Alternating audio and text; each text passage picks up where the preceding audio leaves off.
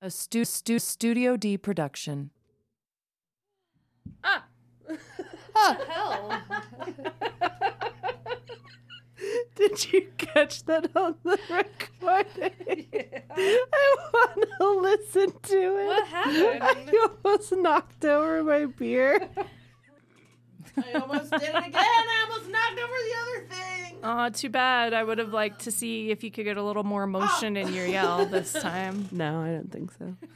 Ah, ah, ah, ah, ah, ah, ah. You have to be pulled off the mic. Okay, that was a weird coincidence because Anna and I did it at the same time, and then Salem and Belle did it after us at the same time. Something weird is going on in here, and I think it's called heat stroke. I think it's oh yeah, we've got we've got heat fatigue or whatever. What do they call it? Heat fever, sun fever. We I, got- I always heard heat stroke and sunstroke. maybe that's what I'm thinking of. Sunstroke. I don't know. Maybe I. There's probably other ways to refer to it. I'm just telling you what I always heard. All right, I'm gonna introduce. Hey, who are you guys? Stop. Uh, that was a hiccup, right? Okay. Would you like some water? You have water. We can't record while you're hiccuping. Oh, I'm never gonna learn who you guys are. Sit are. down, I wanna tell you a story. A really weird and messed up story.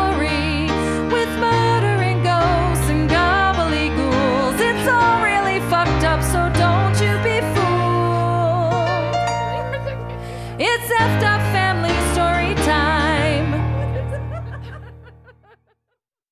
Hello, everyone. Welcome to Effed Up Family Story Time. I'm Salem. And I'm Hannah. and here today we have Jess. Stop mimicking Belle. Ouch! Sorry. I was trying to scare her. And Belle, who has the hiccups. I think they're gone because Hannah was like, I'm Hannah. And I like choked on my water. And I think that they're gone. I got rid of them. Oh Good. man, I You're liked to think it was my loud scream in the microphone.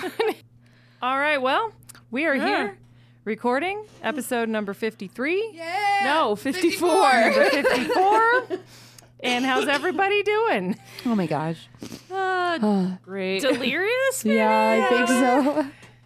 We're gonna have to get serious though, because what we're gonna talk about is no laughing matter. yeah, that's true. So, Except somehow we'll find a way to I'm laugh sure anyway. we'll still laugh through it. Um, so we're uh, it's another hot recording session. We still have no AC, and I think the temperature's up to like 92 right now. So if we seem a little delirious or um, I don't know, lethargic, lethargic, slow. slow, it's probably because of the heat, and we're doing the best we can. So, since it's so hot, I think we are just going to jump right into our story, um, get right to the chase. So, um, this is part two of two epi- two parts. It's a part two of a two-parter, and we listened to to recap. We listened to Jess tell us about Jack the Ripper last week. And somehow, even though she concluded the story, she is gonna find a second part. So take it away, Jess. So, as Salem said, if you listen to the last podcast, I am fulfilling my promise to talk about another infamous murderer um, from the 1800s, H.H. H. Holmes. Yeah. Um, now, there's a lot of interesting similarities and some interesting things with the timeline between Jack the Ripper and H.H. H. Holmes. And when we get to the end of this, we'll talk a little bit about some theories about how these uh, two stories kind of cross each other. So, are you ready to get into it? Yeah. Yeah. Yeah. All right, I'm getting energized. All right. Yeah, yeah, Pump yeah. up the Let's get this energy up, guys. All right. Um, Holmes is actually regarded as the first serial killer in America, but I have some. I mean, if you ever want to email us, we can get into some of my theories because there were some Black Widow type women in the early 1800s that I think could be considered the first serial killers. Like, yeah. but Most places will tell you that H.H. H. Holmes was the first serial killer in America. And his story is pretty widely known um, because it's just so weird and macabre and It is, yeah. just an odd thing. everyone here is familiar with it, right? Yeah. Yeah. Okay. Maybe you'll learn some details like Jack the Ripper that you didn't know. I hope so. Probably. Probably. An interesting thing about Holmes is that after he was caught, he confessed to many, many murders. Um, there are many letters he wrote and papers he wrote, and you can find them. There's a lot of books if you ever want to read the ramblings of this lunatic, um, and verbal confessions that he gave. Um, it's hard, however, to separate fact from fiction when it comes to his confessions, and we'll talk about that a little bit more later as we go through the story. But I want to start uh, with some background on H.H. Holmes. Um, Holmes was actually born Herman Webster Mudgett um, in 1861.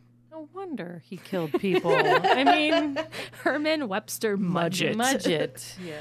he lived it, he lived with his parents and four siblings in Gilmanton, New Hampshire. Uh, his parents were devout Methodists, and Holmes actually grew up in a, a strict religious household. However, it was still a happy household. It wasn't an oppressive household or anything like that, just religious. And everybody in the village or town um, said that the Mudgett's home seemed normal, that the kids seemed happy, and the family fit in around town. Holmes was exceptionally smart. Uh, he had a good work ethic and he had strong ambition even as a child. Um, one thing that was observed about Holmes was that he tried to learn as much as he could about everything. Um, Holmes wasn't very successful socially. He was teased because he was good at school, um, and so he ended up spending most of his time by himself. Because Gilmanton was such a small town, Holmes was bullied even outside school, right? He couldn't escape because they all live near each other. Yeah. Um, in one of Holmes's statements about the bullying, he described one of his experiences as being particularly memorable. He said it had an effect on his interests and shaped him into the man he became later. That sounds not good. I know, right? Um, so, one trait of Holmes that was well known was Holmes' fear of the skeleton displayed in the local doctor's office. Um, one day, Holmes was walking home from school, and a group of kids ambushed him. They took him to the doctor's office and pushed him into the outstretched arms of the skeleton, and they even went so far as to take its hands and put it on Holmes' face. Holmes was screaming very loudly, so office workers heard and came to save him. It's kind of funny though, because while the kids' intentions were to scare Holmes, possibly increasing his fear of the skeleton, it actually had the opposite effect. Holmes said that after the incident, he realized that the skeleton was benign and there was nothing to be scared of. And in a way, it cured him of his irrational fear. Another thing he said it did was it made him curious about medicine. Hmm. So that horrible bullying moment created a monster Kinda, yeah. in a roundabout way because it sounded like a good thing at first. Like, Right. But like, oh, I'm now interested in medicine. That's Well, and he says it shaped him to be the man he was today. So, like, as an adult, he says that. That's creepy. yeah, that is creepy. Holmes continued to work hard in school and graduated when he was 16. He immediately left Gilmanton um, and accepted teaching jobs in nearby cities. He planned to go to medical school. At 16? Uh-huh. That's wild. Well, it was 18. si- Well, if he was 16, it was 1877, I guess, because he was born in Can you imagine 1861. having a 16 year old teacher? No, like, that's wild. I mean, it wouldn't have been uncommon I guess. back then, though, especially in America, out in the prairie. yeah. Um, Well, and you think back then, what was the average lifespan? Like 40? True. So, like 16, you're like halfway through your life. yeah, that's true. I mean, women were getting married at 16 and having Yeah. families. So he accepted teaching jobs in nearby cities and he planned to go to medical school um, after he apprenticed under Dr. Nahum Wright, who was a notable medical professor and also an advocate of human dissection for learning purposes. During this time, he met Clara Lovering. They were married on July 4th, 1878. Holmes was only 17 years old. Um, from there, Holmes and Clara went to Vermont, where Holmes went to university. However, after a year, he left the program, stating that this school didn't satisfy his expectations. After that, he went to the University of Michigan and attended their Department of Medicine and Surgery. Um, it was during this time that Holmes perfected his skills in chemistry and anatomy, which will become skills he uses frequently in the future. Um, while at the University of Michigan, Holmes worked with Professor Herdman and helped him work on cadavers. He was praised for having excellent dissection techniques and being devoted to death and dismemberment. So Ew. I know, right? I'm devoted to death and dismemberment. I don't want a doctor being devoted to death and dismemberment. but Professor Herdman sure praised him for it. So, and I think in a way, this work desensitized Holmes when it came to like bodily violence and things like that. Um, academically, Holmes was very successful. He was very intelligent, but focusing on that affected a lot of different areas in his, in his life. Um, the financial state for Holmes and Clara was not good at all. I mean, Holmes was a student, so they didn't have a lot of money. And then in 1880, they had a son, Robert Mudgett, because Holmes at this time, remember, is still Herman. What was it? Herman w- Monster Mudgett, something Monster like that. Mudgett, yeah. All right. Um, so when Robert was born, um, you know, it made it, their finances even harder. Uh, they actually lived in a shared household with other family, um, and housemates described Holmes as being violent towards Clara physically. They said he was demanding and mean. Um, and ultimately, in 1884, Clara took Robert and moved back to New Hampshire, although Herman Munster Mudgett and Clara never officially divorced. After Clara left Holmes, he was described as not being too upset about her leaving, but he was still very upset because he was struggling financially. He discovered that a quick, easy way to make cash was becoming a con man, and this became a regular part of his life. Um, and his ability to work with cadavers at the university helped him with his first big scam. So, one of his quick ways to make cash was to scam insurance providers. Holmes would create an alternate identity and take out a life insurance policy in that alternate identity's name, listing himself, Herman Munster Mudgett, as the beneficiary. He would then take an unidentifiable cadaver from the university and present it as the person he had pretended to be and dead, and Holmes would collect the life insurance hmm. payout as the beneficiary. Wow. And he did this often while he was at university. It's a pretty good scam. I know, right? He graduated from medical school in 1884, and this fraud became a regular practice for him. One other thing he starts getting into as well is dissecting cadavers and selling the skeletons to universities. So they have because they had to have a real skeleton as reference. Yeah. Now, being a con man, Holmes had to travel continuously. Otherwise, he would be discovered, right? The longer you stay in one place, the more people are going to catch on to what you're doing, and the more likely you'll be caught. So he actually just began traveling around different states, different cities, um, perpetrating these frauds. Um, and as he moves around, he became well known as a con man in those towns he went to, and also became suspected of much worse crimes in a couple of places. Um, in 1885, when Holmes was about 24, he went to Mooers Forks, New York. Morse forks. I can't, I realize I said that so weird, but I can't say it any other way, I don't think. Mooers Forks, New York. Morse forks, New York. Yep. Um, while there, a young boy disappeared without a trace.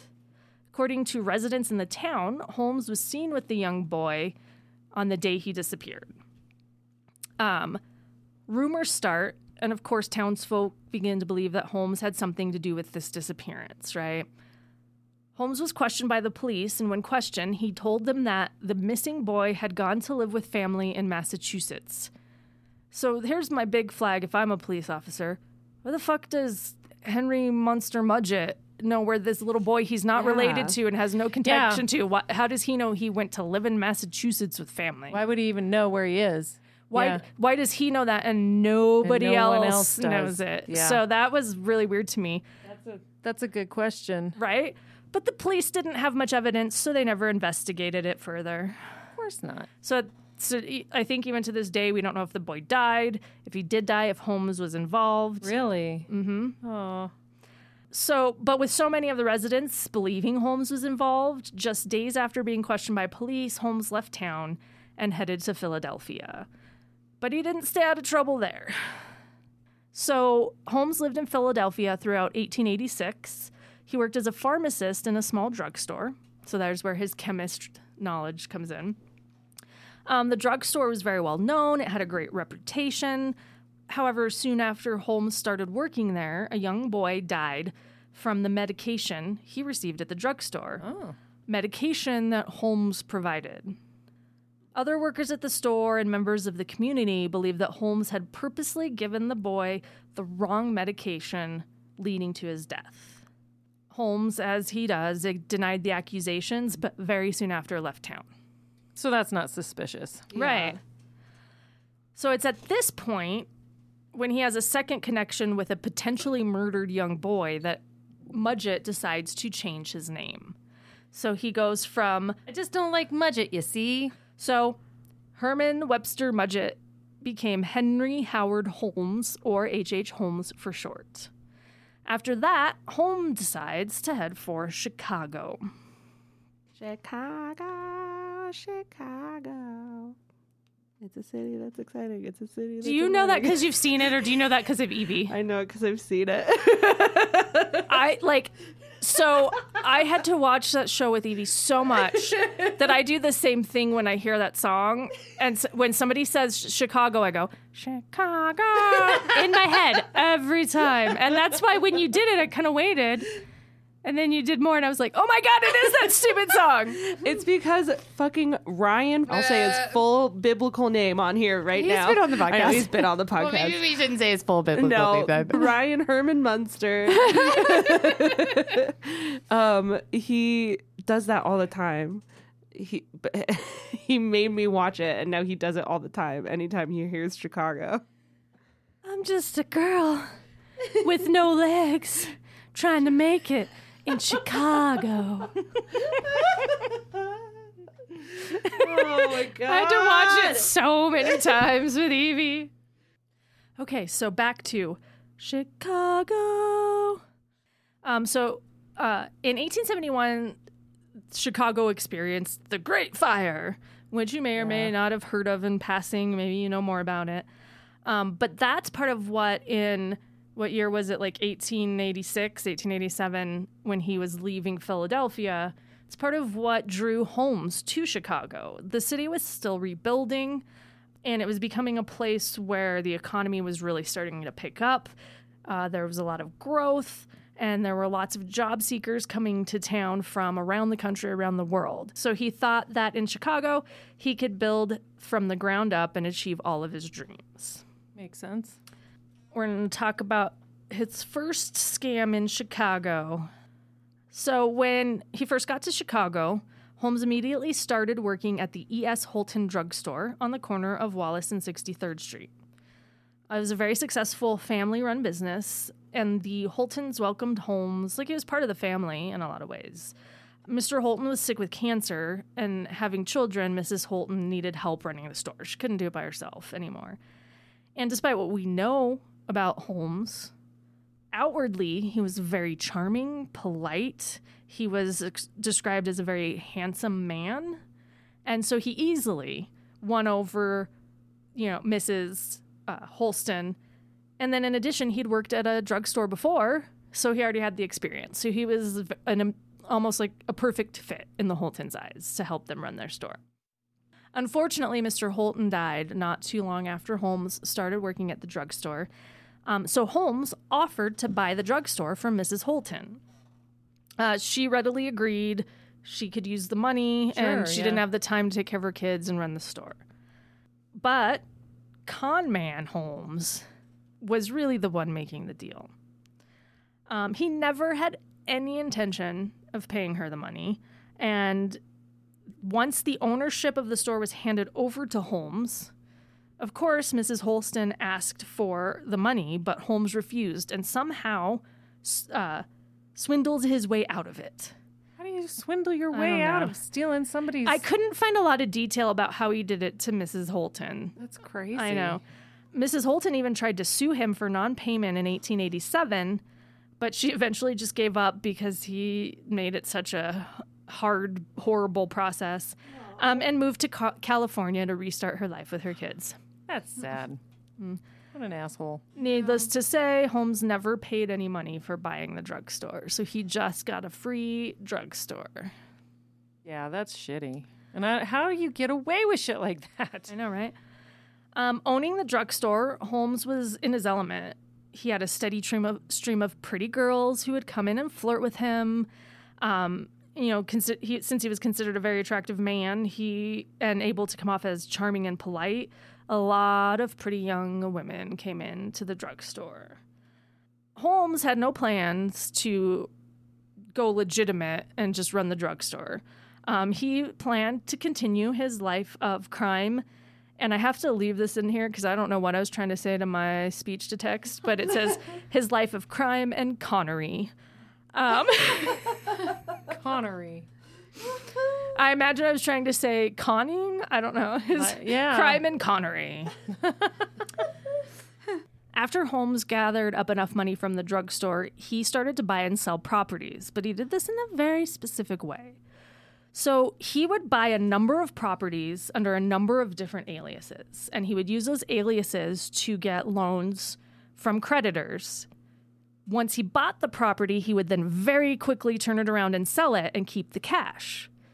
Creditor, creditors would re- reach out because of non payment and discover that the person who took out the loan didn't actually exist. Oh. So Holmes got the cash and never paid the loans back. You'd think that they would do more work on like the front end and make sure that the person In- exists. Yeah. in the 1880s, can I mean that's not easy to do in the 1880s. I mean, you still have like identification papers. yeah, but they know. were much easier to forge them. Uh, yeah. I don't Yeah. know. I don't know, but that's what he did, and either people were dumb or it was just too hard to verify back then. One of the People, two. I think we're more trusting back then. True. Too, maybe. I don't know. He also completed several other scams using the drugstore. Um, one of them, he became what I like to call a snake oil salesman, and I didn't make that up. It's a thing out there. Um, through the drugstore, he actually was inventing products and selling them at very high products. However, the products were completely worthless. Nice. Um, for example, he had a, a youth elixir, elixir, you know, that was supposed to rejuvenate and restore youthfulness, and it was really just tap water that he put in a bottle. So it's fun, right? So he was just, he was just a swindler all the way Mm-hmm. around. and then always wanting more and never being satisfied. In 1888, Holmes discovered that a property across the street from his drugstore was available for sale, and this is what will become known as Holmes's Murder Castle. Ooh. Creepy. and break. Oh, wait, I want to say one other thing. I'm sorry. So this is 1888. Keep in mind, this is when Jack the Ripper started killing. Mm-hmm. Same time frame. Yeah. All right. But I'm, I'm across the pond. Yeah, I'm curious to see how you tie them together. We'll see. we'll see. I didn't never said I was going to tie them together. I said I was going to tell you the theory that people have. Uh, okay. It's up to you to believe it or not. well, I'm curious to hear this theory. All right. We ready to take a break? Yeah. like this format of background. I wasn't ever What like did I do? excruciatingly. What happened? How am I trapped in here? What happened? I don't So know. for the listeners, somehow Hannah tied herself up in her headphone cord. I don't know how you did that. It's Somehow, while it was still on, here. she got it under the strap of her tank top. Oh, there you go. You you hooked those together. Oh my god, turn around and let me see your back. Did it get in the hook? Is that what happened? Yes. Shall we get back to the I guess we're back. Let's get into it. Welcome back. Welcome back to the places. You know that song? You know It's what that's from? I don't care right now. It's hot and I want to tell the story. All right. I'm starting to get hot cranky. Uh oh. Is that Starting to hanky? get hanky. So Hannah for six months out of the year. Okay, so we just left off with Holmes discovering uh, that the property across the street from the drugstore was available for sale, and he wanted to buy it. Um, at this point in his life, we also know that Holmes already had a history of violence. Um, there are reports of him physically abusing his first wife, Clara, and he also had a long, long history of being a con man. But Holmes was longing for his work with cadavers and human dissection, and he missed it greatly. It's kind of weird. I added the word longing. It just, everything I read said he just missed it, but I thought longing gave it that little extra grossness. It is gross. I mean, Hannah he's thought so, missing too. it. He's longing for it. Just here. Ew. um, he wanted a place where he can continue that, but in private. So he didn't actually want to have to work with cadavers necessarily in a controlled environment like he was before. But he wanted to get back to human dissection. So he got a lease and bought the property across the street from the drugstore. Which was like a big mansion type place. Sort of. Like I, I don't even know if it had anything on it. It just said property, and it sounds like he built his mansion from the ground up. So I think Oh, it might have just been land or something. Maybe. Okay. Okay. Um, I never really. I didn't even think about that till just now. I never really saw specifics on like what it was he bought. Just the property. Okay. Holmes began construction on the mansion, and it became the talk of the town. Um, and uh, residents nicknamed it the castle. it provided work to hundreds of laborers, and so the building was always teeming with men working. Outside, it looked like a beautiful castle, but inside, not so much. So here's the crazy thing about this mansion Holmes built. Holmes was the architect, and to this day, it's believed that no worker on the property ever saw the full blueprints. Um, he also so he also ensured that there was a constant turnover of workers working on the project. That sounds weird. Building the project. So that would mean they were, would work on a small part of the mansion, but have no clue what was being built in the rest of the mansion. Hmm. It was a way for Holmes to continue his con man ways as well. So not only is he keeping the full design of his mansion secret, but by creating this turnover, so he would say that the work that the workers did was satis- was dissatisfactory and dismiss them, and because he would say it was dis- dissatisfactory even though it was fine, he could get out of paying them. So this constant turnover also allowed him to save money and to not pay people. So it was twofold. Even though he's making a comfortable living with the drugstore he owns now, he needed a lot of money for this project. So Yeah. he wanted to find a way to do it without spending any money. So the mansion. Now you can find drawings of it online if you're ever interested in kind of looking at the layout, but it, it was definitely built for a purpose in mind. Ground floor was actually commercial space. So the ground floor what had a new drugstore for Holmes. It also had restaurants, a barber shop, a jewelry store, Wow. a blacksmith shop. God. So it's it like a little town. it's like what we do now with strip malls and we put condos above them. Mm-hmm. It's kind of what it was. It was like a strip mall and he this is the way I imagine it. Strip mall and then he had his hotel or whatever he wanted to call it above it. okay. Um, and that's all that was on the ground floor. The third floor was a bunch of rooms, not super remarkable. Um, and Holmes lived on the third floor. Um, and he lived in an area near a group of other, other rooms on the third floor that were designed to either be rented or to be used as office space. Okay, so that's first and third. Okay. Save to the second floor for this one, the one in between, because the second floor was the one that was weird. Okay. So it was very elaborate. It had 35 rooms, many of them described as being designed as killing chambers, but they all had the appearance of normal rooms, bedrooms, you know, and other types of surroundings. On the second floor, there are also a lot of hidden staircases and doors that lead to nowhere. Guests who came um, would get lost on the second floor and scared. Um, and this fed into Holmes's desire to be in control of people. So, with them not being able to fi- find his way around, it was described as a labyrinth. The second floor was he controlled those people getting in and out essentially because they couldn't find their way around. Creepy. The other creepy thing on the second floor, knowing what Holmes did with it, um, was a greased chute that went straight from the second floor to the basement. Oh. So you can imagine what he was using it for. I mean, on its own, if you didn't know what he was doing and you were just staying there, I guess it could be explained away a laundry chute or whatever. Yeah. But greased. so the sheets don't get stuck. Maybe the sheets are But- greasy. Maybe people are dirty back then, Hannah. Maybe he didn't grease it; it's residue from the dirty laundry. yeah. Disgusting. um, I'd rather deal with bodies than greasy laundry. yes. But whatever it was for, it allowed Holmes to take something from the second floor and very quickly have it disappear down into the basement. And the basement. Oh, I the mean- basement. Basements are already stigmatized as being creepy. Mm-hmm. So Holmes just cranks it up to a whole new level. It was described as resembling a dungeon. It had a dissection table, a crematorium that was disguised as glass blowing ovens. you just you you say this is where I do my glass blowing in 18 and everyone believes in you. 1888 that's what you do and this is where I blow glass. he also had torture devices and lime pits. Wow.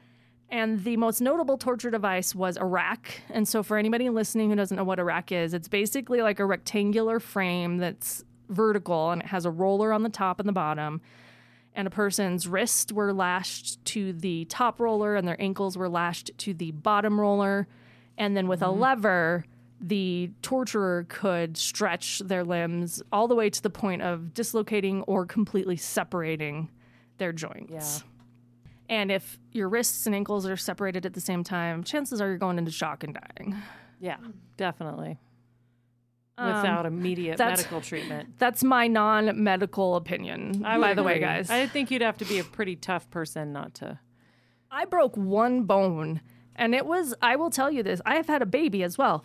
Breaking my elbow was the most painful thing I have experienced in my entire life. I couldn't imagine having Yeah. four joints be torn apart at once. God, no. Yeah.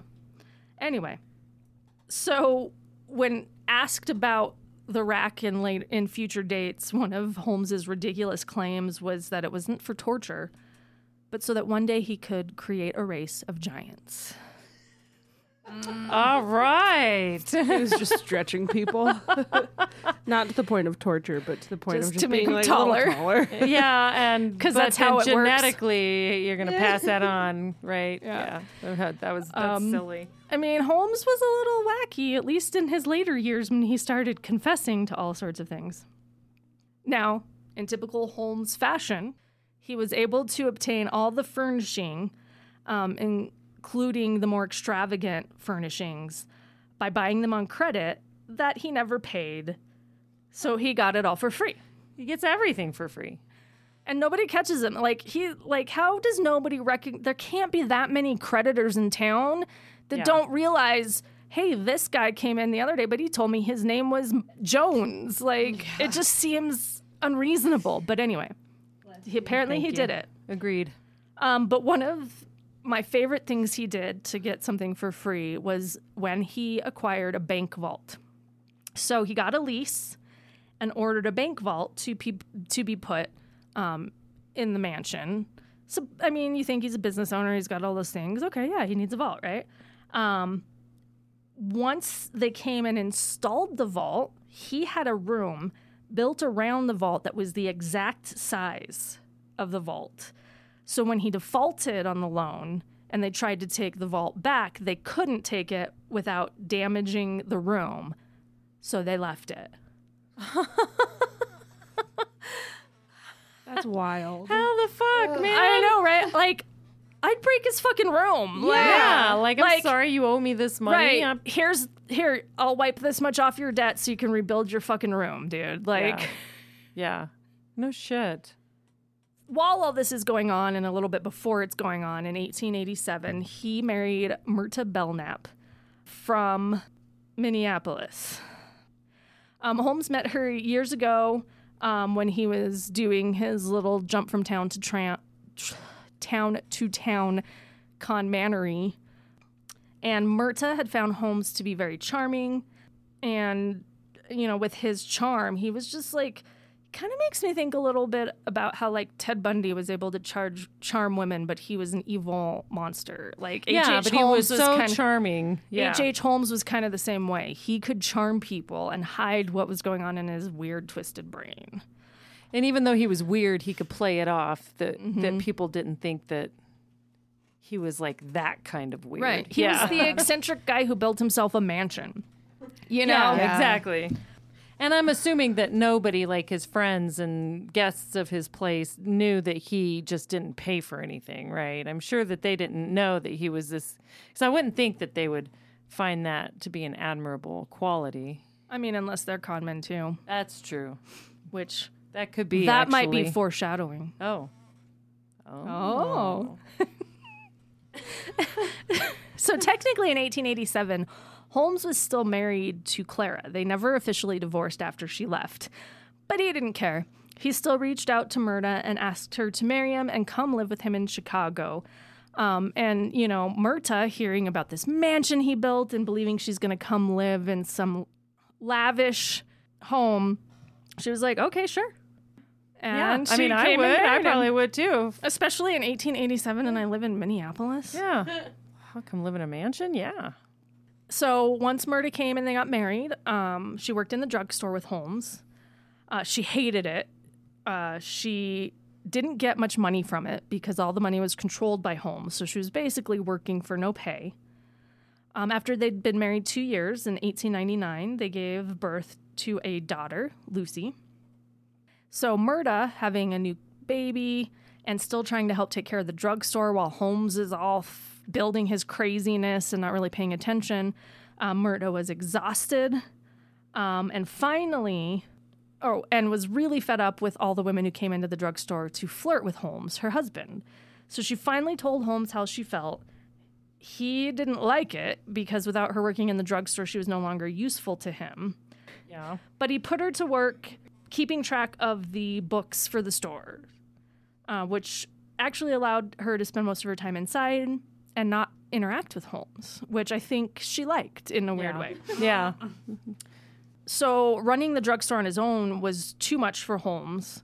Um, so he set up a relationship with a man named Benjamin Peitzel. Peitzel came to Chicago in the fall of 1889. He was a petty thief and he uh, was a forger as well. He was also a heavy drinker. He moved around a lot with his family, and what brought him to Chicago, or when he got to Chicago, he saw the ad for this big construction project, mm-hmm. uh, Holmes's mansion, and so he answered the ad. You know, and then there was something between the two of them. They very quickly connected.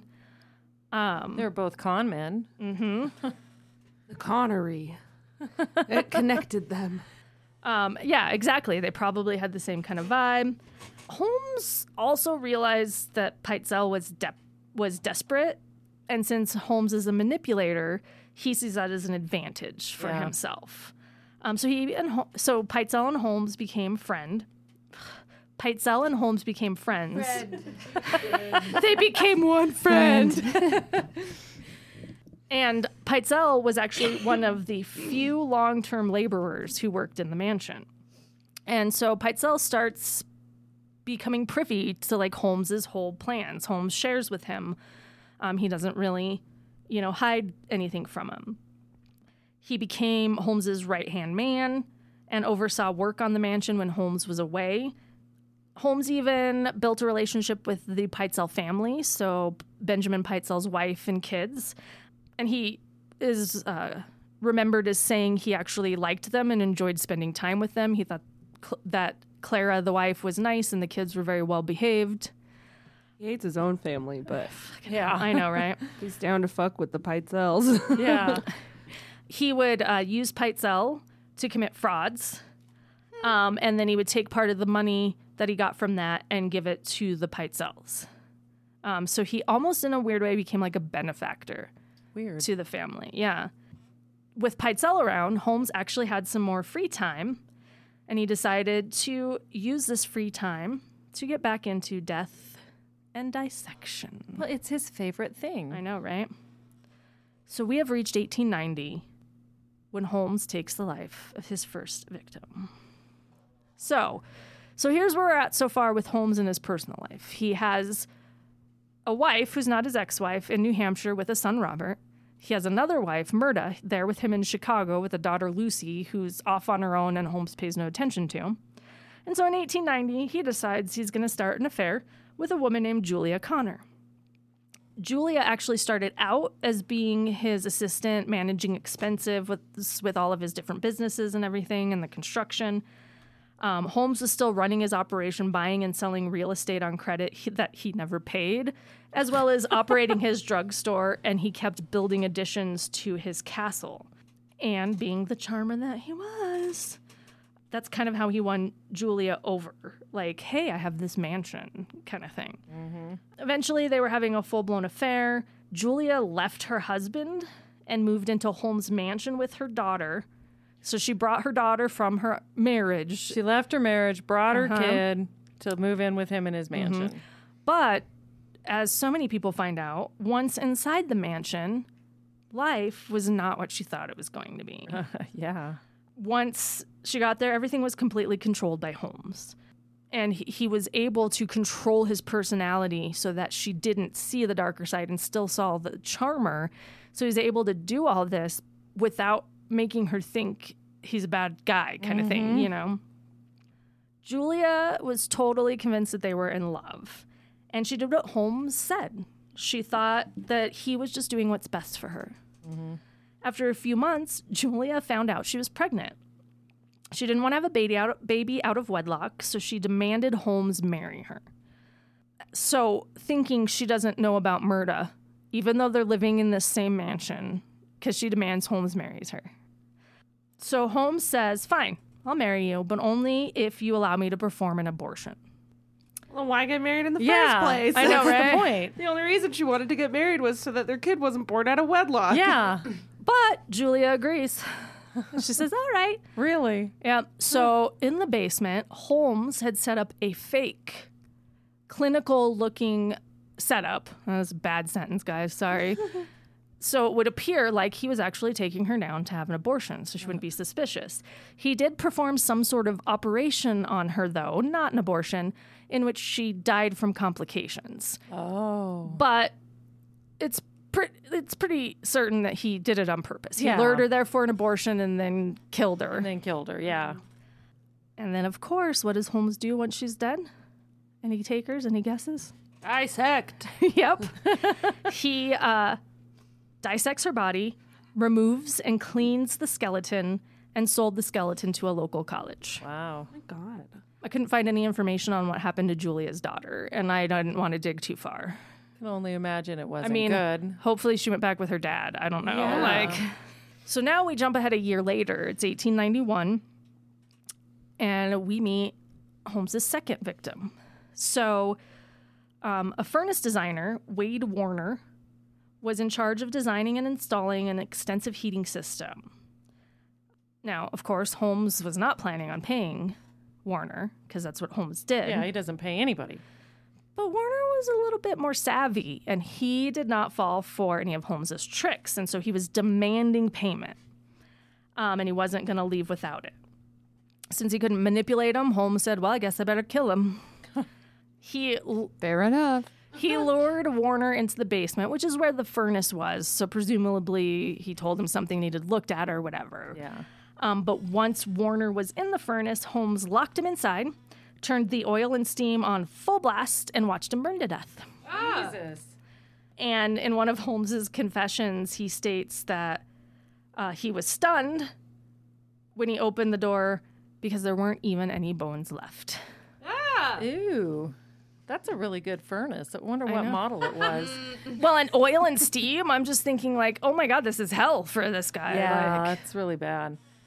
Now we jump another year forward to 1892, and a woman named Emily Cigrand, who was a private secretary for Holmes, probably replacing Julia. What do you guys think happened with her? Did Dissection. she get killed? well, they were having an affair, oh. oh, of course. but through that affair, Holmes decided that Emeline had learned too much about how he conducted business, so he was ready to move on. He got her to go inside the large bank vault to get some papers, and when she was in there, he locked her in and sealed the vault, causing her to suffocate. Wow. Um, we don't know for sure what happened to her body, but eh, coincidentally, a week later, a female skeleton was sold to the University of Chicago by Holmes. Yeah. Thinking it was probably her. Well, and now throughout all, of this, Myrta is actually still living with Holmes, still married to Holmes. Girl, run. I know. Does she have any clue or does she just keep her distance and doesn't want to know? he know? was so good at concealing it and separating it from the rest of the house and all of that. Well, and you also think, like, back in that day, like, women were not allowed. They just weren't yeah. allowed, period.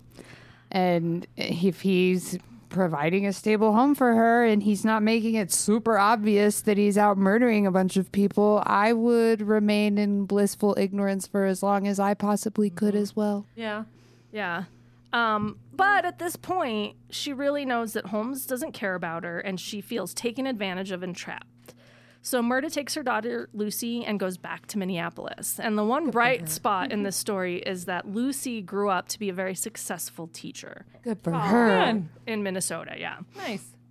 After Myrta left, Holmes didn't seem to care and just kept living his life the way he liked it. Um, so now we're already in 1893, and Holmes met Minnie Williams. Holmes found out that Minnie was a beneficiary of a property in Fort Worth, Texas, worth approximately $40,000. So, Which of was course, a lot of money yeah. back then. So, of course, Holmes had to get his hands on this money. Yeah. Right. Forty thousand in today's dollars, or in I think back then, That day's that day's dollar. dollars, I think. I'm gonna look up what it's worth now. All right. um, so he hired Minnie as his new private secretary, and she became, or she moved in, and uh, I don't know. She moved in, and of course they had some sort of affair going on. My notes say became Mrs. very quickly. So she married him. Maybe. It sounds like they got married pretty quickly. Maybe, but I think Mrs. was an autocorrect. So anyway, Oh. but she moved in, and Um, I looked it up for him. they didn't get married actually. So I don't know what I was trying to say there, but they were having a relationship. Okay. So sorry. Uh, forty thousand dollars in eighteen ninety is worth 1.2, 1.3 million dollars today. That's a pretty good amount of money. So, because Holmes didn't seem to have a wife, Minnie thought that this relationship was very serious. After a while, Holmes is able to convince Minnie to sign the property in Texas over to him. And interestingly, very soon after, Minnie died suffocating in the bank vault. Wow. So that's two I two wonder people. what happened to her. Uh huh. That bank vault's really dangerous. I know. Only they had been able to collect it. Yeah, no doubt. So, because the property was signed over to him after her death, Holmes inherited it. He sold it very quickly and took the money. Um, after that, he actually came to Denver, Colorado. Oh. No, stay away. I know, right? He came out here to try to get a new group of investors and creditors that didn't know him, obviously. He had to be running out of people he could scam in Yeah, Chicago. because like- eventually you're on everybody's list. yeah. Um, so he came out um, using an alias of Henry Mansfield. Wait, what? As Henry Mansfield. what the hell are these notes? Here's the sentence. He used an alien, Henry Mansfield Howard, remains Phil Howard. What? okay. But I know that the good thing I do my research and I don't have to just read my notes because I know he used Henry Mansfield as his alien, alias, not alien. His alien, Howie Mansfield. Um, and while in Denver, he met a woman named Georgiana Yoke. He met her at a department store. And after meeting with her a couple times, he convinced her to come to Chicago with him and to marry him. However, she thought she was marrying. Wait, not Mansfield Howard? She thought Henry Howard. I don't know what the fuck then. She thought she was marrying Howard. Okay. Oh, that was right. His name was Henry Mansfield Howard. That sentence just totally screwed up his name. so she thought she was marrying Henry Howard. The exciting thing that was happening as they traveled from Denver back to Chicago is the Chicago World's Fair was starting. And if you don't know much about it, look it up. It's pretty amazing the level of exhibits they had and the new inventions and products that were were uh, um, revealed there It was a pretty Um, big deal. The what was the what was a, f- a fact I learned? It was something like in those days, over six months, twenty they estimated like twenty two million people came through the World's Fair or something like that. Wow. Like an out, insane amount, and I could be totally wrong. I don't know, but that's what I remember in my head. I didn't write it down. Um, but I mean, it was bus- people from all over the world came to the World's Fair, and there were delegations with uh, displays and things from other countries Yeah. because it's the World's Fair. Yeah. Um, and if you ever want a funny, interesting piece of history, read about how Chicago got voted to be the place where the World's Fair was held in America. The World's Fair opened on May 1st, 1893. And this just like opened a hunting ground for Holmes. Because what he could do is he could go to the World's Fair, meet women, do what he wanted with them, and since most of them were from out of town, nobody knew any connection to Holmes. So what he did was, well, another, sorry. Um, so the fair lasted for six months, and Holmes's mansion was just a few miles away from the fairground. So it was very easy. Um, so how he used that to his advantage, he wanted to use his mansion to lure in victims. He told investors that he was going to convert the third floor into a hotel for visitors, and they gave him money to buy furnishings and do renovations, um, which he never paid back. But he never rented out any rooms. He never did any renovations. It was just a ruse, and he wanted to get modern luxuries. He also took out ads in the papers uh, saying that he had rooms for rent. Ah. So he would use this, you know, it looks legitimate. There's an ad uh, to go to the fair, look for wealthy women that he thought he could scare out of their money, and he would take them back to the mansion and do what he wanted to do with It's them. horrible things to him. This was to him a way to continue selling skeletons to universities without being detected because there was little connection. And the fair attracted so many young people just starting out, and all their families knew were they went to Chicago. There wasn't a lot of means of communication for them to even know where they were staying or things Yeah. like that.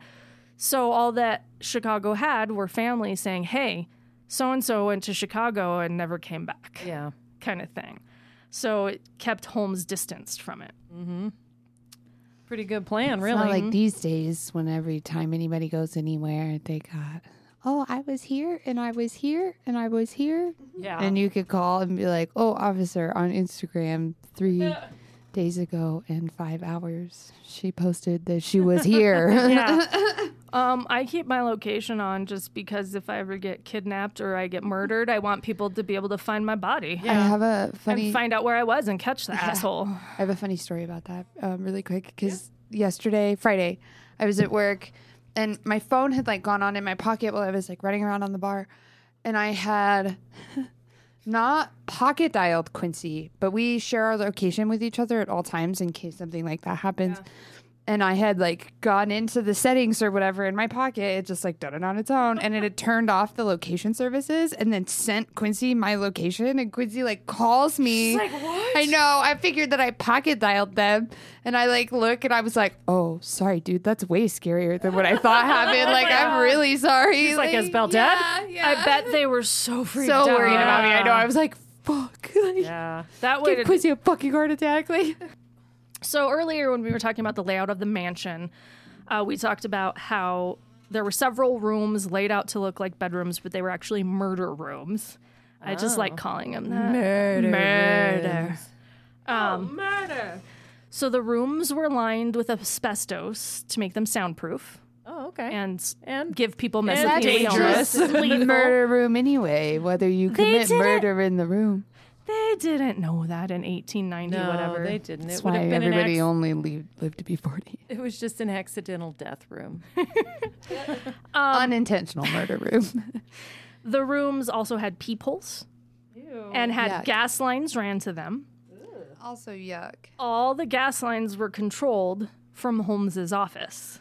Oh. So what he would do is he would take these women with the promise of a place to stay, a place, a room to rent, and lock them in their rooms, turn on the gas, and through the peepholes watch them suffocate. That's horrible. And another creepy thing during this time frame, many universities around the country received new skeletons for their medical programs. Oh, gee, I wonder where all those were coming from. Just a coincidence, I'm sure. Um, so It's like, that doesn't raise any red flags. I know. You just like get a mysterious skeleton. no, I'm sure he sold it to them. But they don't keep records like that. So university in California isn't going to know that a university Yeah. in Minnesota ha- bought a skeleton from Holmes. Who Yeah. isn't going to know? Yeah. It's not. They don't have a database for skeletons like they do these days. How does Belle. he justify selling them? Like, what does he say? How does he say, I've got the skeleton to sell you? Is he play himself off as like a corner or a. No clue. Hmm. I mean, there had to be some sort of legal way that they got skeletons. People could still donate their bodies to science. But just so to, like, maybe have he a lied, skeleton. But maybe he would say like, "Oh, this came from a body that was donated." Yeah, if I or donate something. my body to science and then find out that somebody made money off of the body that I donated to science and my estate doesn't get any of that money, Yeah. Well, it's a good thing that if you donate your body to science, you're dead, so you would never So know. you don't care. That's true. I would still haunt them. No, it's Don't pretty. test me. I've It's got pretty shady. I don't think. Unresolved don't trauma that I'm going to be a ghost either way. I don't think other legitimate schools were doing that. Legitimate schools were taking those bodies and dissecting them for is learning like- purposes. quote medical schools unquote. but he, but he p- could have. I have no idea how he got away with it, but he could have lied and said, you know, yeah. got another donation. I just didn't know if they said like what his for- lie was. I mean, in all honesty, in 1890, if someone was plowing their field and found a skeleton and sold it to a university, nobody would have given a damn. That's, true. True. Yeah, you're right. So, especially during the fair, Holmes was very, very busy. He had a lot of business endeavors, he was avoiding creditors. But somehow at the end of the fair, even after all this, he was very short on cash and creditors were coming after him with a vengeance. In addition, he was starting to lose his relationship with Benjamin Peitzel. Uh oh. Holmes began to feel that Peitzel was becoming a liability. He knew every detail of Holmes' business and probably suspected about the women that were there and then never seen again. Mm-hmm. I want you to call him Pietzel. I don't. Maybe that's how you say it. It's P I E T Z E L, but I That's went how with pictured Peitzel. Pietzel. It's Pi Zel. anyway, sorry. I can't. Every time Anyway. you say Peitzel, I think Pietzel. Pietzel. Holmes becomes paranoid, worrying that Pietzel may spill his secrets. um, Pietzel always. Go back. Go back to Paitel. Pietzel. You just gotta say it more and more ridiculous every time. Um, Peitzel also began demanding more and more money from Holmes to support his family. But as mentioned before, Holmes was short on money at this time and didn't have any money to give him. In an act of desperation and trying to, and in an act of self preservation, let's say that, Holmes devises a very devious plan. So Holmes laid out his plan for Peitzel. He told Peitzel what they were going to do is they were going to fake his death. Before they did that, we, they were going to have his wife, Carrie, Peitzel's wife, Carrie, take out a large insurance policy on Benjamin Peitzel. Then Holmes and Peitzel would travel to Philadelphia and stage Peitzel's death using a cadaver. After the insurance company paid out the money to uh, Carrie, they would split the money 50 50 and everything would be hunky dory, and Peitzel would move on somewhere else where he's not known. Mm-hmm. And Pitezel trusted him completely at this point Well, and that said, sounds like a "Great, perfectly sure, wonderful." sound, Yep. smart, easy mm-hmm. plan. Mm. Yeah. Mm-hmm. So in November of 1919 of 1894, Holmes and Pitezel set out across set out on a cross-country trip where they planned to commit, commit petty crimes all along the way to Philadelphia. But for the first time I found in St. Louis, Holmes screwed up and he Oh. failed to swindle a drugstore owner and got arrested.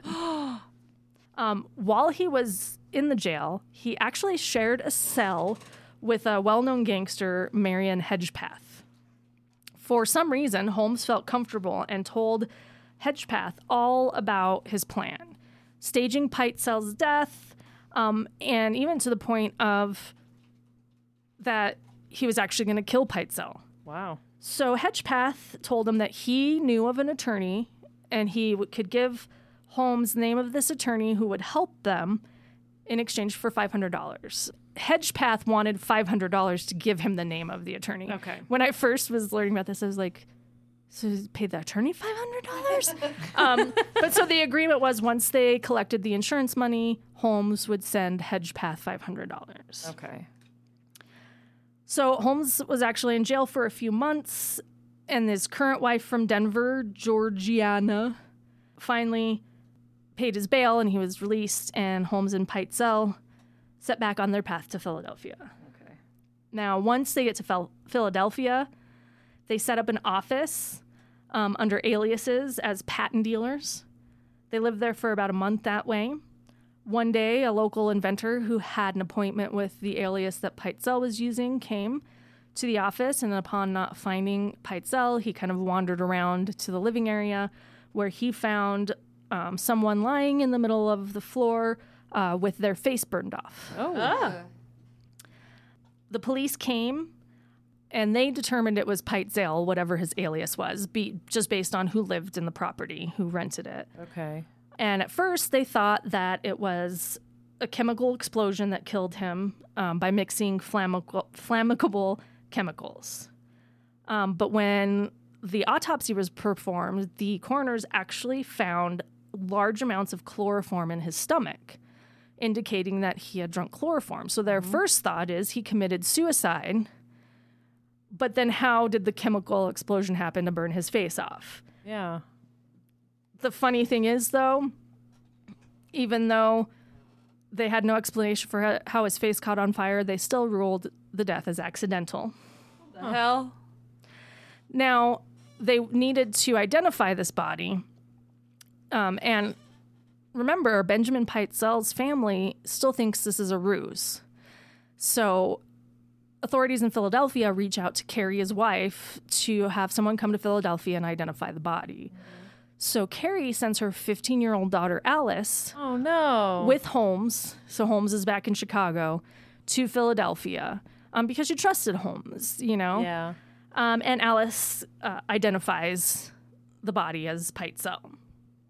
And now we get to the last days of the H.H. H. Holmes ridiculous odyssey.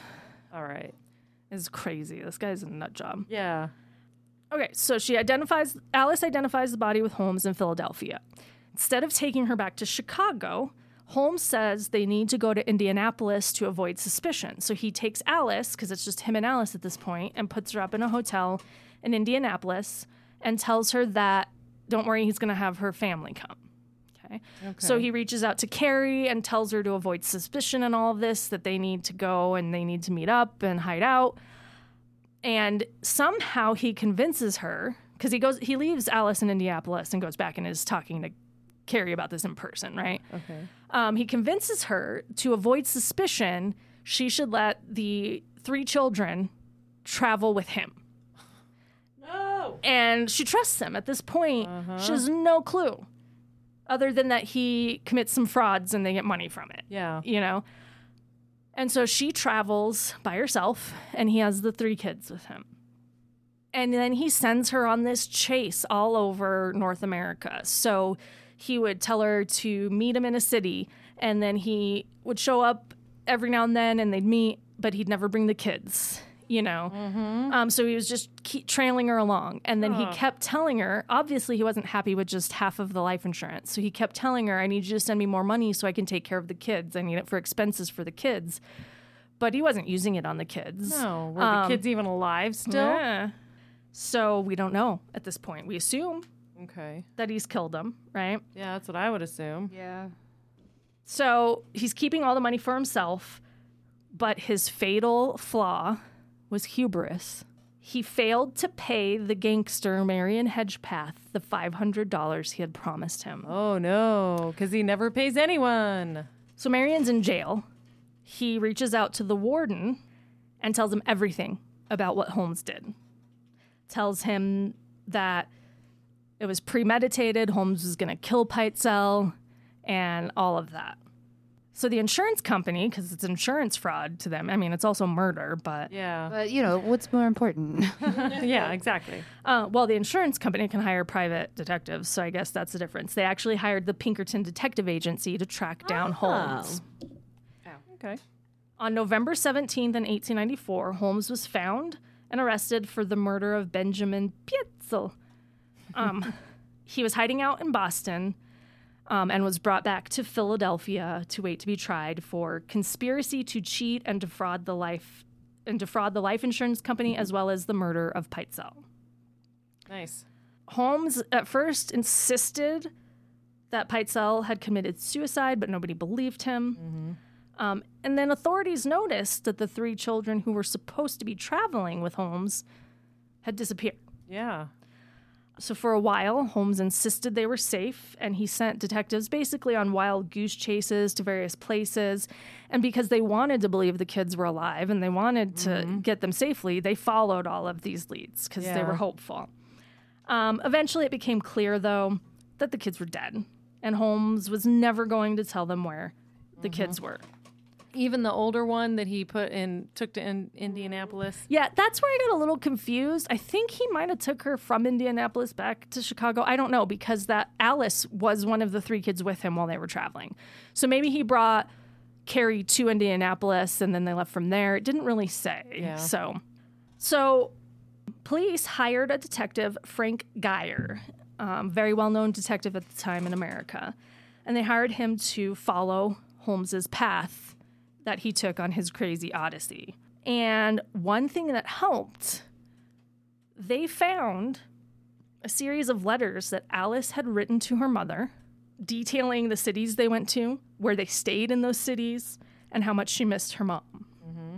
Holmes never mailed the letters, but for some reason kept them. So when he was arrested, they found those letters. Geyer was able to use those letters because everybody dated their letters back then. He was able to use those letters to follow the trail that Holmes and the children took. Oh. So while Geyer's following this trail, Chicago police got permission to search Holmes's mansion. It, it was funny. The I think what I one of the things I read said the the layout of the second floor confounded them. um, but they didn't find really find any evidence on the second floor or on the third floor that pointed to any crimes. But then they searched the basement. Yeah. It's got to be some nasty shit in Uh-huh. there. They entered Holmes's mansion on July 19th, 1895, and made their way to the basement. Um, they found several objects that they describe um, as could have only existed to inflict pain. And they found several uh, pieces of ed- evidence of murder. Um, around the basement were piles of animal and human bones, so it was determined that there were both animal and human bones. Um, scattered around were bloody women's undergarments and other clothing. Uh, the wooden dissection table in the basement was saturated with dried blood. Ew. So it became pretty clear that Holmes was doing something awful. More than just one murder happened down there. Why don't murderers ever clean up after themselves? You mean I feel like even if you're doing like dissecting, like why leave your table saturated with blood? Well, if it's wooden, it oh, might have yeah. soaked into that's it. fair. And I'm not That's- saying Holmes cleaned his table. I'm just saying I'm playing devil's advocate. I get you though, Belle. I hear you. Yeah, yeah. Like, why don't you just like mop oh, afterwards? Wipe it down. Yeah. Now, as all this is going on, of course, the media caught on. and it became an overnight sensation. And this is when the mansion gained the name or the nickname the Murder Castle. Okay. Which makes sense at that point. One of the saddest things about this is that after this was discovered and it became well known, the police in Chicago were bombarded by people reaching out about loved ones who had gone missing around Chicago over the last few years, um, including se- including many, many who had gone missing during the World's Fair. That's sad. And I'm sure they had no way to Mm-hmm. determine who was, because all the evidence is gone at that point if Yep. he's selling their skeletons. Yep. Now, Holmes was very much enjoying all of this attention he was getting, and he was loving the pandemonium he created. At this point, Holmes begins to confess to a number of murders. He just starts confessing. We can't really ever verify most of his claims, though, because as the police looked into a lot of these, they began to find out that he was claiming to have murdered people who were still alive Really? so he was, you know, so clearly he murdered people, but he was going to make it like yeah. as high. It's almost like that the confession killer guy who's like, I don't know, I killed like 600. Yeah. That's He just kept making thinking. it bitter, bigger and bigger. We see patterns of the same human behavior throughout time if you pay enough attention, right? Like, because he thought it was a claim Yeah. and he got attention for it. And that I forget the guy's name, but the confession killer loved it because he got treated great by the police. He got cigarettes and they'd go get him milkshakes and like Yeah. ridiculous stuff like that. Anyway, after they discovered enough people who were still alive, the police really lost faith in Holmes's confessions. At this point, Geyer still hadn't located the children, but he was committed. He wasn't going to stop until he found him he paid a lot of attention to Holmes's claims about the his and the kids' whereabouts because he didn't want to miss anything. He didn't want to miss them. Um, once Holmes confessed that they were dead, Geyer's mission became to determine whether those claims were f- true or false. Are the kids really dead? Geyer ended up at a house just outside Toronto based on claims Holmes made saying that he had murdered Allison and Nellie, so two of the three children. He said that he put them in a small trunk together and siphoned in gas until they were asphyxiated. Ew, that's so horrible. I know. Geyer couldn't verify that that's how they died, but he did find the bodies of the two girls buried in the Toronto home's basement. Hmm. From there, Geyer moved to Indianapolis, where Holmes had said he murdered the third Pitezel child, Howard. He told Holmes told Geyer that he used a large amount of drugs to kill Howard, and then using his favorite knives, knives that he had had sharpened in town, he dismembered him and burned the body. Geyer was able to prove this. He found Howard's teeth and bits of bone in a wood stove in a cottage outside of Indianapolis. On October 28th, 1895, Holmes went to trial for the murder of Benjamin Pitezel. And oh my goodness, did he make it a dramatic scene? I liken him again to Ted Bundy during his trial. like, you know, it's that psychopath kind of tendency. He just like he just made a scene, and he did it to make a spectacle Um, because he loved the attention. Yeah. So on the first day of trial, he dismissed his counsel and claimed he was going to represent himself. That always goes um, over well. I know. And part of it was he wanted to be in control. We've already learned that. So he wanted to be in control of how everything was going. And Yeah.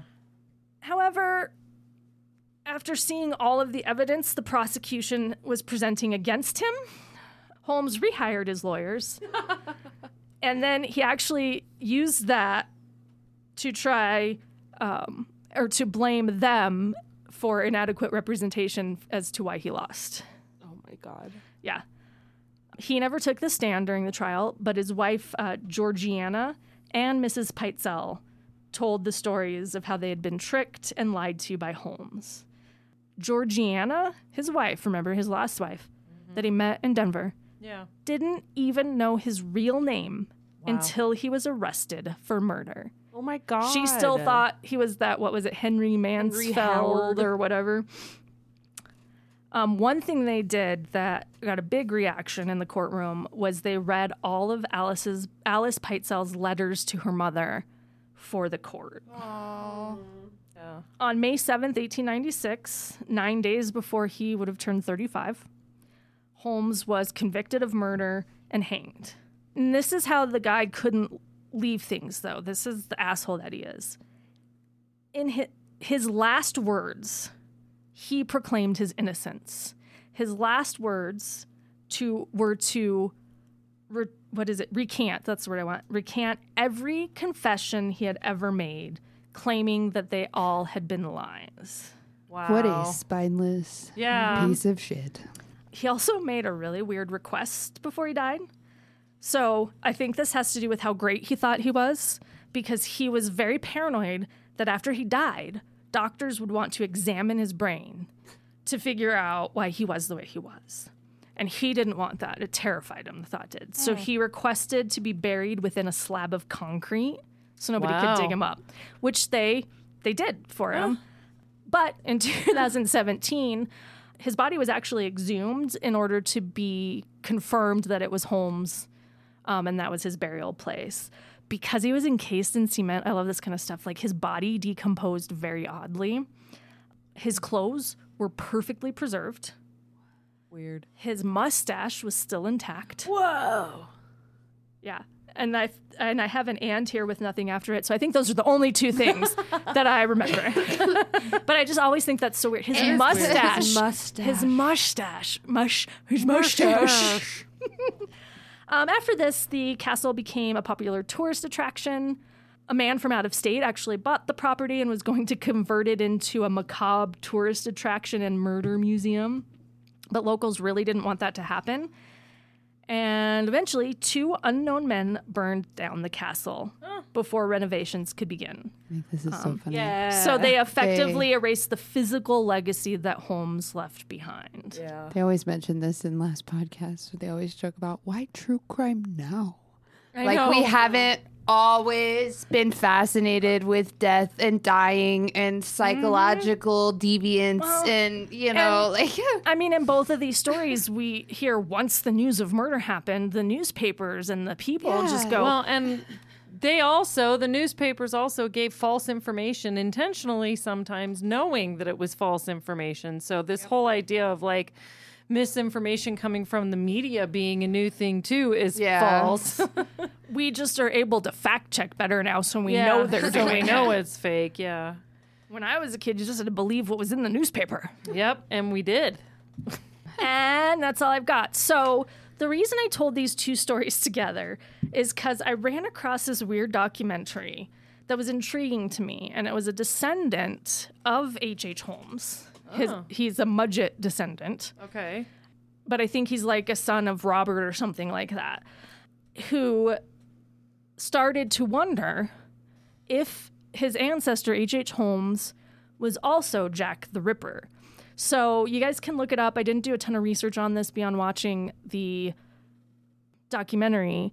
Um, but if you think about the timing, in 1888, there's there's not a lot we know about what Holmes is doing. We do know at some time in that year, but I think it was late in the year, he buys the property to start building his mansion. 1888 is when Jack the Ripper was killing and slowly evolving to these more grotesque murders.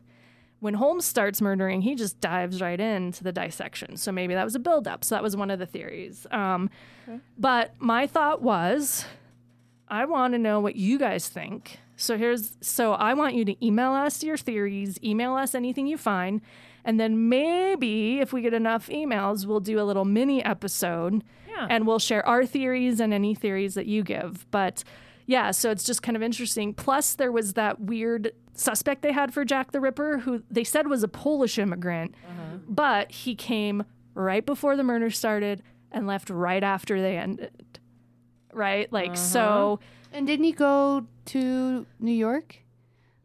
um no, that was the American dude. Well, no, the American dude went to New York, but there Oh, was wait, one I've- guy. I forgot. Yeah, I meant the American dude. George Chapman was the Polish guy. Yeah. And he did escape to America too, I think, or leave to go to America. Yeah. But the guy who was charged was the Oh, American yeah. guy who But he came was- over.